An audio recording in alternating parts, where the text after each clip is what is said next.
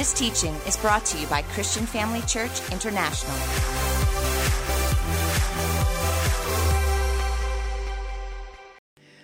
We just worship you this morning, Father. It's so good to be in your presence, Lord. Thank you, Lord. You said it, two or more gathered in your name, Jesus. Oh, Jesus, you are right here with us today. Thank you, Lord. Thank you, Lord, for your word. And thank you, Lord God, for this great honor that I have to share the word today. But I know I can do nothing without you, Lord. And so I give myself completely to you, Holy Spirit. We honor you as the teacher, and we thank you that this will be a word, good seed into our good soil of our hearts that will bear a mighty harvest in our lives. In the mighty name of Jesus. Anyone said? Amen. Well, family, I just want to say a big, big thank you to mom and dad, Apostle C, and Dr. Bev for this wonderful opportunity to be able to share the word with you. And I'm really so honored. And I am so excited because it's 20 more days and it's Christmas. yeah. How many of you love Christmas? I mean, come on. And you know what I love as well is, you know, even, I mean, unbelievers, they don't even know the reason for the season, but they love Christmas anyway. And I believe it's just because there's a change in the atmosphere. I'm kind of starting to feel it already. You know, you see the lights and hear the music, and, and I mean, it's all there. And, you know, that joy and peace and goodwill to all mankind. Well, I speak that over your Christmas for sure. I think for me, the greatest thing about Christmas is this is that it's God's expression of how much He loves us because it's all about Jesus. Amen, family. And so, yeah, Christmas, I think, for me is just simple and, and, and special and, and really just a time that's so personal of reflecting on the goodness of God and how much He does care for us. And you know what? The Bible tells us that nothing, nothing, nothing, nothing can separate us from His love. Isn't that the truth? So, this morning, I want to talk to you about some wise men. And just as a foundation, I just want to kind of maybe throw over some myths that we may have picked up from looking at lots of Christmas cards and lots of nativity plays about the wise men. May I do that? The first thing is this, is they were not three wise men. Okay. Nowhere in the Bible does it say there were three wise men. In actual fact, if you look at the historical records, it looks like there could have been as many as 12 and then there was still their whole sort of, you know, entourage that, that, that were traveling along with them. So the Bible, in actual fact, doesn't even say there were three gifts. What it does say is this it says that there are three categories of gifts, right? And these were very carefully selected because the gold represented the fact that Jesus is a king. The frankincense is in relation to the fact that he is divine, that he is in fact the Son of God, and the myrrh is in relation to his humanity. The other thing I find very interesting about the wise men is that Matthew is in fact the only one that speaks about this visitation from these eastern kings or, or wise men, as they're also called. Secondly, I think the thing that we always see in Christmas cards and nativity plays is the shepherds and the little sheep bleating and the wise men with their gifts. Well, the wise men actually didn't arrive on the night that Jesus was born. They did not actually come to the stable where Jesus was in a manger.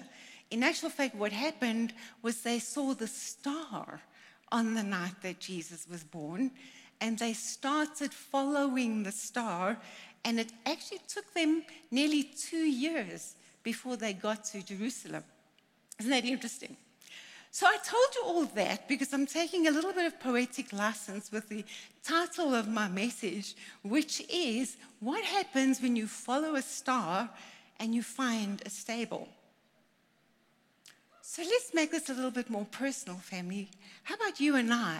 When we have this great expectation of something that's going to be amazing, and we get there and it's like, not amazing. Or else we kind of, you know, what we thought was going to happen didn't happen. And what we thought we were going to see, we so didn't see. And that thing that we felt we were going to experience, we didn't feel any of it. So, what happens when you've been following a star, an expectation?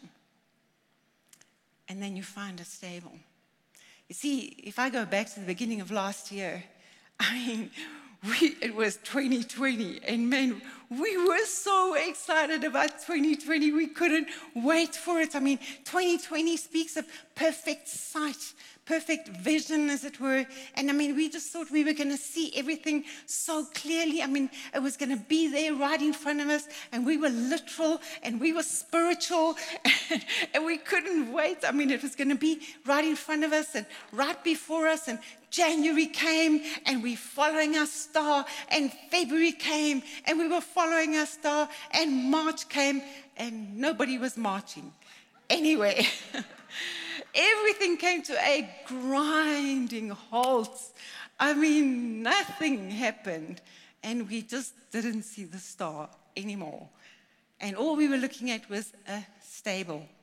Now, I'm not saying your home is a stable, what I am saying is that we were sitting in a circumstance that we were not expecting, right? So I want to take you now to this beautiful story, and we find it in Matthew chapter 2. And this is really about the visitation of the wise men of after months and months and months, how they followed this majestic star and they were expecting to come upon a majestic scene. And then they also lost the star. And they had to go where the only place one would think to go if you were going to find a, a newborn king or a, and that would be King Herod's palace. Now, I remind you once again that they had already been traveling for nearly two years. But if you were going to go and look for a young king, where would you go? You would go to the home of the king, the king's palace. Palace. And of course, we know, I mean, Herod didn't know anything about Jesus. He didn't know anything about the Messiah when he was going to come. So, what did he do? He called the scholars in and they brought all of their prophecies and everything. And they said, Yes, the Messiah is going to be born in the town of Bethlehem. Okay? So, I want you to keep that little picture in your mind. We're going to come back to it in just a moment because I'm going to speak about the wise men again. You see, the wise men had to find the star, they had to have their hope renewed once again. And so they made their way to Bethlehem, away from the city of Jerusalem, away from the king's palace. And so the question is, is how do these wise men turn their disappointments into a divine appointment? Actually, family, the question is, how do you and I turn our disappointments into a divine appointment? So this morning, I want to share just three thoughts with you, and I really trust that this is going to bless you. Because the first thought is this: is the wise men look for God, even if they, even if it was in a stable. You see, if the wise men had arrived on the night that Jesus was born, and they had to find him in a stable, it would have made no difference because they were looking for God. You see, God perspective is to see God in every situation. That as I look into every situation, because I'm looking for God, guess what? I'm going to find him right there. Amen. Okay, give him some praise. Amen. Give him some praise. See, family, we see not what we're looking at, we see what we are looking for. And the question is this is we need to ask ourselves, am I looking at something or am I looking for someone? Am I looking at my circumstances or am I looking at the one who can change my circumstances? Now, we see the difference in actual fact throughout the Bible. I mean, let me show you just a couple of places. If you look at the life of Joseph, I mean, I, I love the, the, the life of Joseph. You know, he was looking at his brothers who were mistreating him, but he was looking for the God who gave him the dreams. And so he could look at his brothers and say to them, you know what? That that you meant for evil, God meant it for good. Amen. And then you look at Job. I mean, Job, Job was looking at the fact that he lost his finances, he lost family, he lost a fortune. But he was looking for the God that he, he could praise, for the God that he could trust, so that he could say, Blessed be the name of the Lord. And look at David. I mean, David is in a cave. He's looking at the cave, but he's looking for the God that is on his side that he could write, The Lord is my shepherd. I am not in want. And the Apostle Paul, I mean, think about him. He's sitting in a prison cell. He's looking at the prison cell, but he's looking for the hope to write a letter to the people to say, Rejoice in the Lord always. And again, I say, Rejoice. You see, family, we, could, we can be looking at something, but it will not affect you because you're looking for someone.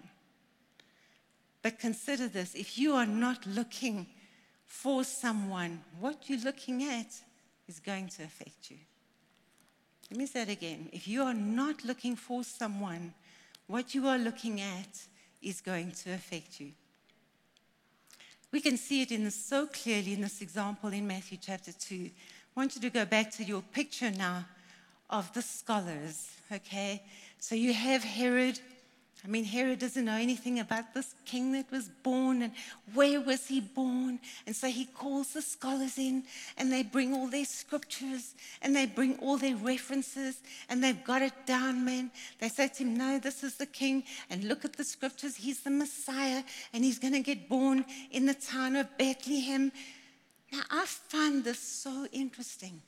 I find it so interesting that the scholars will tell Herod, who will tell the wise men where Jesus was going to be born, right in the town of Bethlehem. But the scholars didn't go to Bethlehem to see the Messiah. Isn't that strange? I mean, Bethlehem's not that far from Jerusalem. I suppose in those days it was probably about a four hour stroll. But that's where the wise men went. Now, family, we're talking about scholars. I mean, they were looking at the scriptures, but they were not looking for the Savior. You can be extremely religious and still miss the Christ.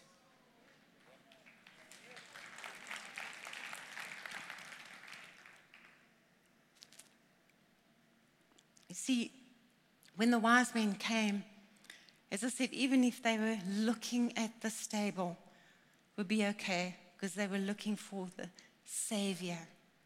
The problem is when we're looking at the stable family, when we're looking at our circumstances and we're not looking for our Savior. Now, I want to encourage you with this amazing scripture in Psalm 112 from verse 4.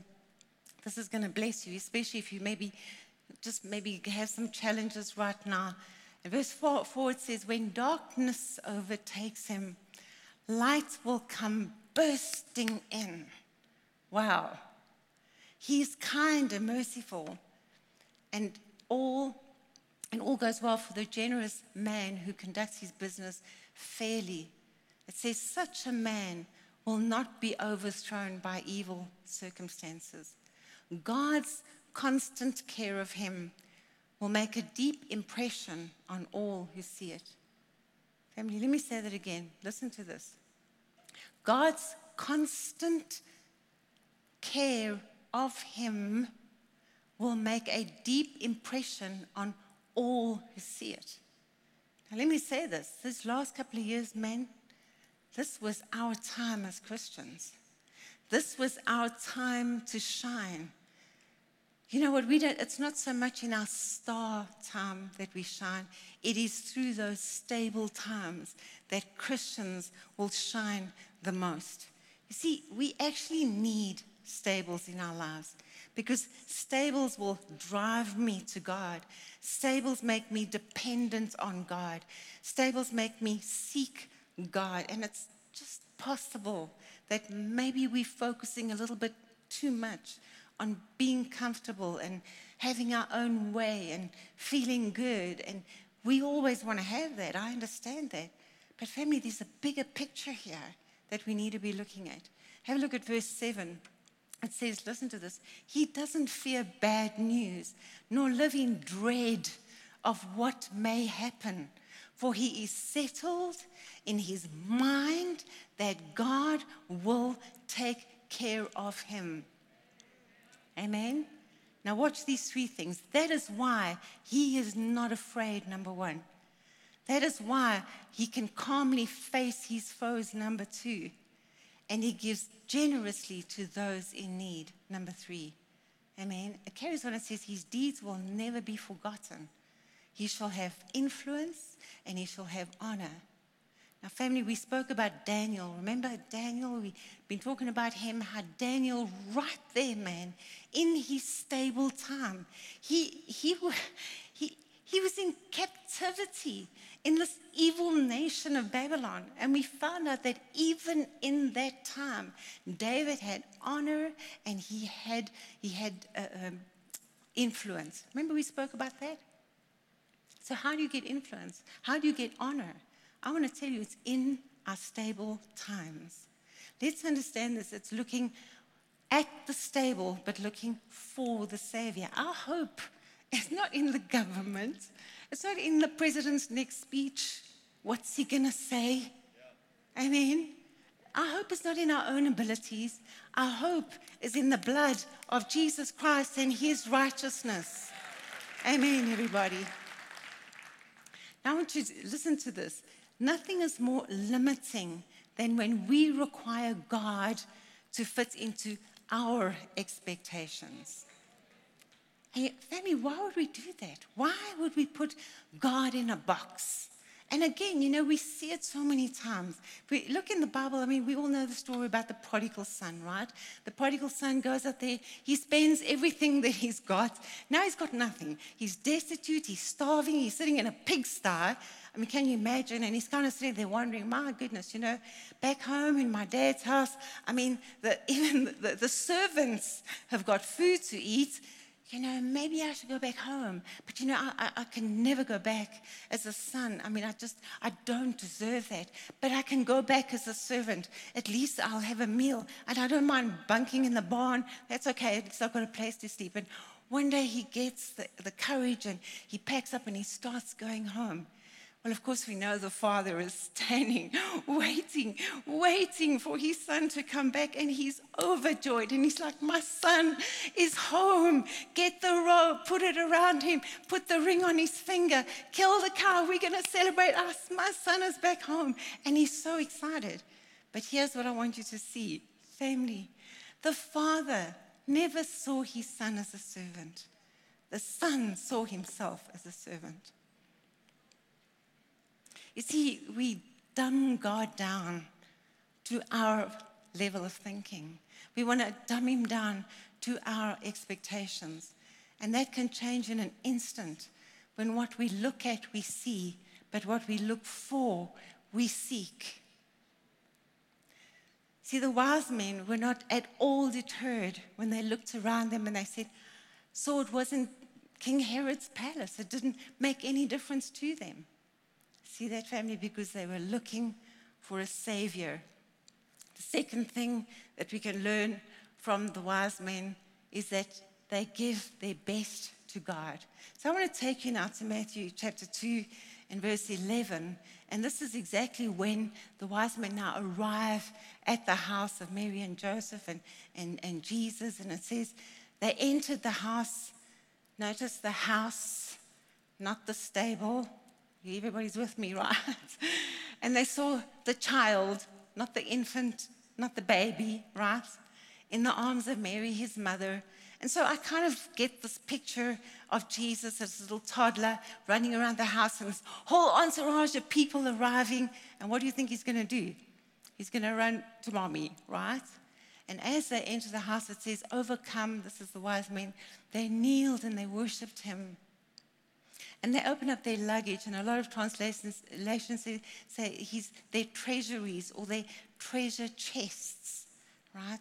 And they presented the gifts of gold and frankincense and myrrh. Now, here's the temptation, family. The temptation is, is when finding a humble home instead of a palace that we hold back on giving our best. You see, seldom that people give their best in times of disappointments because disappointments cause me to withdraw.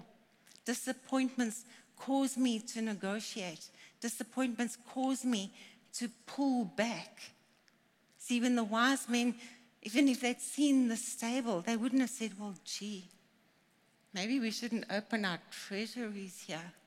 Maybe we shouldn't take out the gold and the frankincense and the myrrh. Maybe we should get a bale of hay.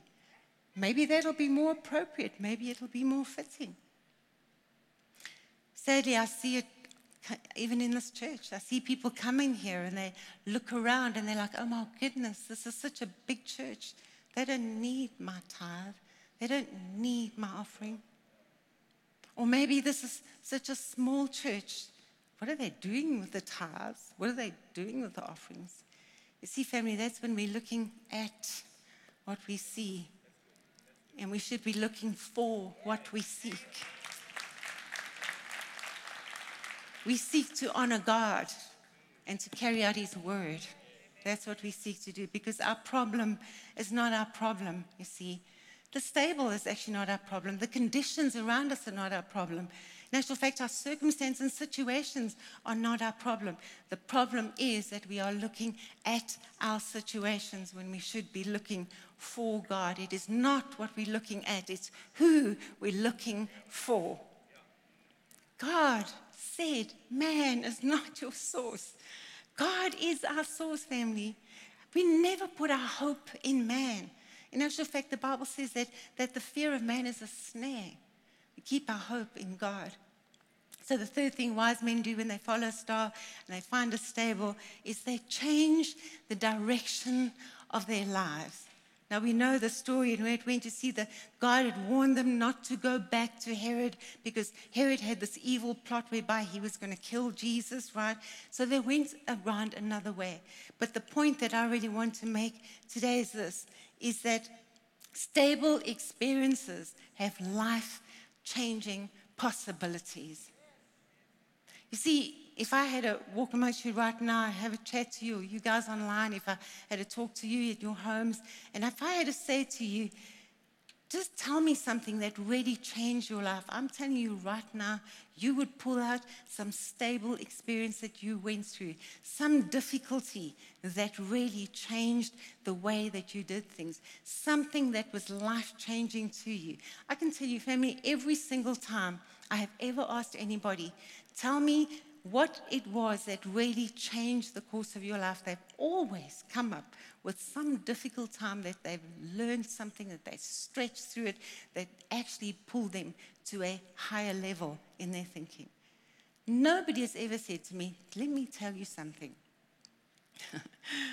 the, the greatest lesson that I learned in my life was when I was on top of the mountain. I was in the pinnacle of my success, at the best of my career. Everything was going my way. No, family, the greatest lessons that we learn is not out of our star, not out of our, our, our, our successes, but always out of our stable time. In fact, let me just tell you very quickly the story. I mean, we all know about the story about Abram, right, in, in the book of Genesis. You can read about it in Genesis chapter 12. So here's how it goes God calls Abram. Abraham's already a mature person. Okay, he hasn't had any children yet. And God says to him, I am going to make you the father of many nations. Right? And we can read about it, as I said, in, in, in chapter 12. And, and God says to him, You're going to leave your family, and I'm going to take you to a destination, and you're going to be leading this remarkable group of people. And, and I mean, it just sounded amazing. You know, there's this huge, huge star in the sky. And, and it sounds so good. And I mean, you know, it's like Abram can't wait. And, and so he leaves his home, all right, and all of a sudden, things are not going very good for Abraham at all. Actually, they're going pretty bad. I mean, if you read chapters 12, 13, and 14, probably take you about 12 minutes to read that you'll, you'll see that things didn't look so good. In actual fact, he gets into a famine and he has to go to Egypt. And then he looks at his wife and he's like, oh my gosh, she's a hot chick. I'm going to have to tell some lies here because otherwise this is going to get us into a whole lot of other problems. And we find that Abram's not doing very well at all. And then on top of that, he has family problems.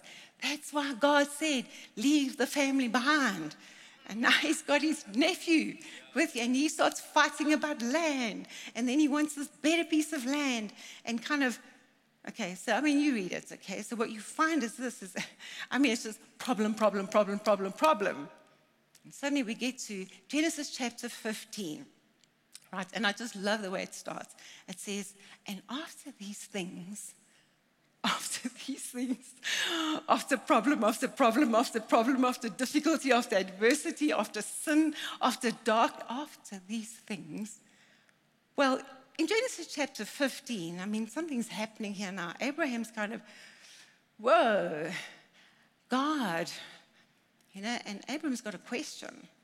I mean, the question is, is the deal still on? Because I still don't have any children haven't had any kids at all. And, and I mean, now Abraham has kind of been through stable time. He's kind of really been cleaning out the cowshed and he's kind of looking at natural things. Okay, I don't have to say it. I can see you're already way ahead of me. But he's like, is the deal still on? And I just absolutely love this because God says to Abram, Abram, come outside. You've been spending so much time in the stable. You've been looking at so many situations. I'm asking you right now, it's night time. Just lift up your face. Look into the heavens. Look at all those stars. Family, isn't that just amazing? The question is, is that when you follow a star and you find a stable, how are you going to respond? Isn't that just awesome? I mean, God when he sees the right attitude, he's going to take you out of your stable. He is going to lift up your face again, and he is going to show you that star, and the light will come bursting through the darkness. That is the God that we serve. That's the God we love. Come on, family. That is our God. God is all that we need. Let's understand that. We don't need to say, well, you know, if I had God and I had a nice house and I had a nice car, everything would be so cool. No. We just need God. He is our all. He is our everything. We don't need a plan B ever. I want to close by reading you this amazing, it's, it's just uh, from John Maxwell, these beautiful words. And what I want you to see this is how sometimes, universally, we can be looking at the wrong thing. Listen to this. A century ago, men were following with bated breath the march of Napoleon and waiting with feverish impatience for the news of wars, while all the while, while the wars were raging, in their own homes, babies were being born. But who could think of babies? Everybody was thinking about battles but one year, midway between Trafalgar and Waterloo, there stole into the world a host of heroes. Gladstone was born in Liverpool, Tennyson and their Somersby Rectory, Oliver Wendell Holmes in Massachusetts, and on that same day, Charles Darwin made his debut in Shrewsbury. Abraham Lincoln took his first breath in old Kentucky, and music was enriched by the advent of Felix Mendelssohn in Hamburg. But nobody thought about babies. Everyone was thinking about battles. And yet, which of the battles of 1809 meant more than the babies of 1809? See, we fancy that God can only manage this world with big battalions when all the while He's doing it with beautiful babies. See, when a wrong needs righting, when a truth needs preaching, when, when, when a, a consonant needs opening, God sends a baby. He sends a baby into the world. Where do you find God? In the stable, if that's where you're looking for Him. God is right there in the stable. He's in your difficulty, He's in your challenge. And right there, He's going to do great things. And so, family, as we approach Christmas, let us just really remember the fulfillment of this prophecy that we see in Isaiah chapter 9 and verse 7. For unto us a child is born, unto us a son is given. The government will be on his shoulders, and he shall be called Wonderful counselor, mighty God, everlasting Father, Prince of Peace, of the greatness of his government and his peace, there will be no end.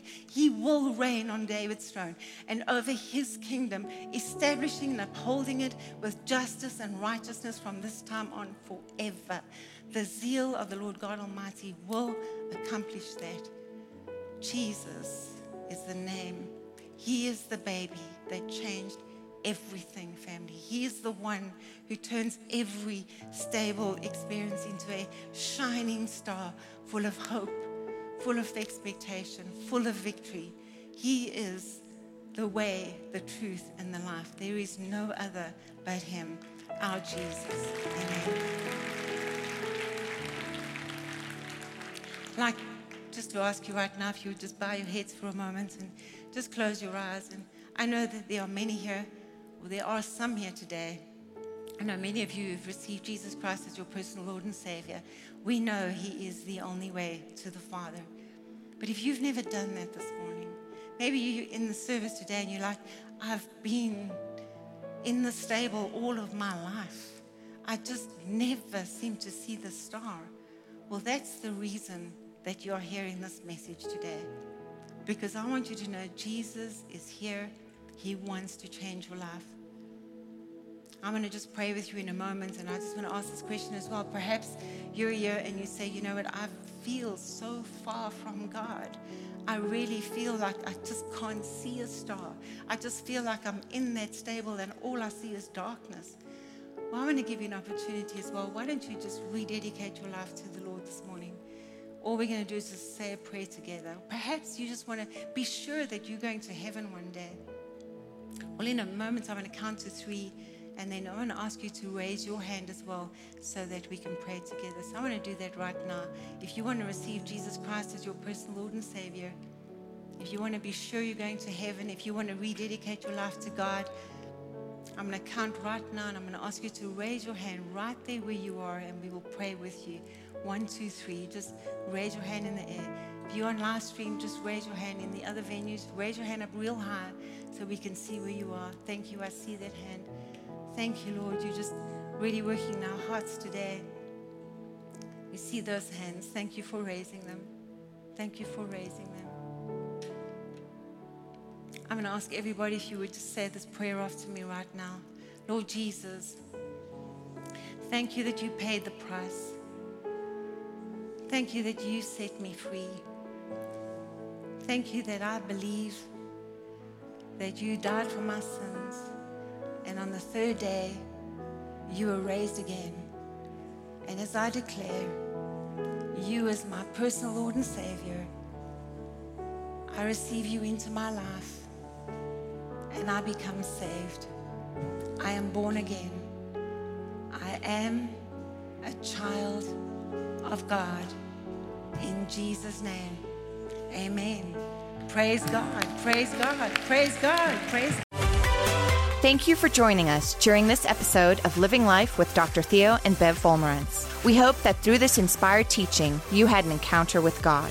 If you enjoy the teaching ministry of Apostle Theo and Dr. Bev Wolmarans and would like to enjoy more resources, we hope you will visit our website at www.christianfamilychurch.co.za or for our American listeners, www.christianfamilychurchsa.com.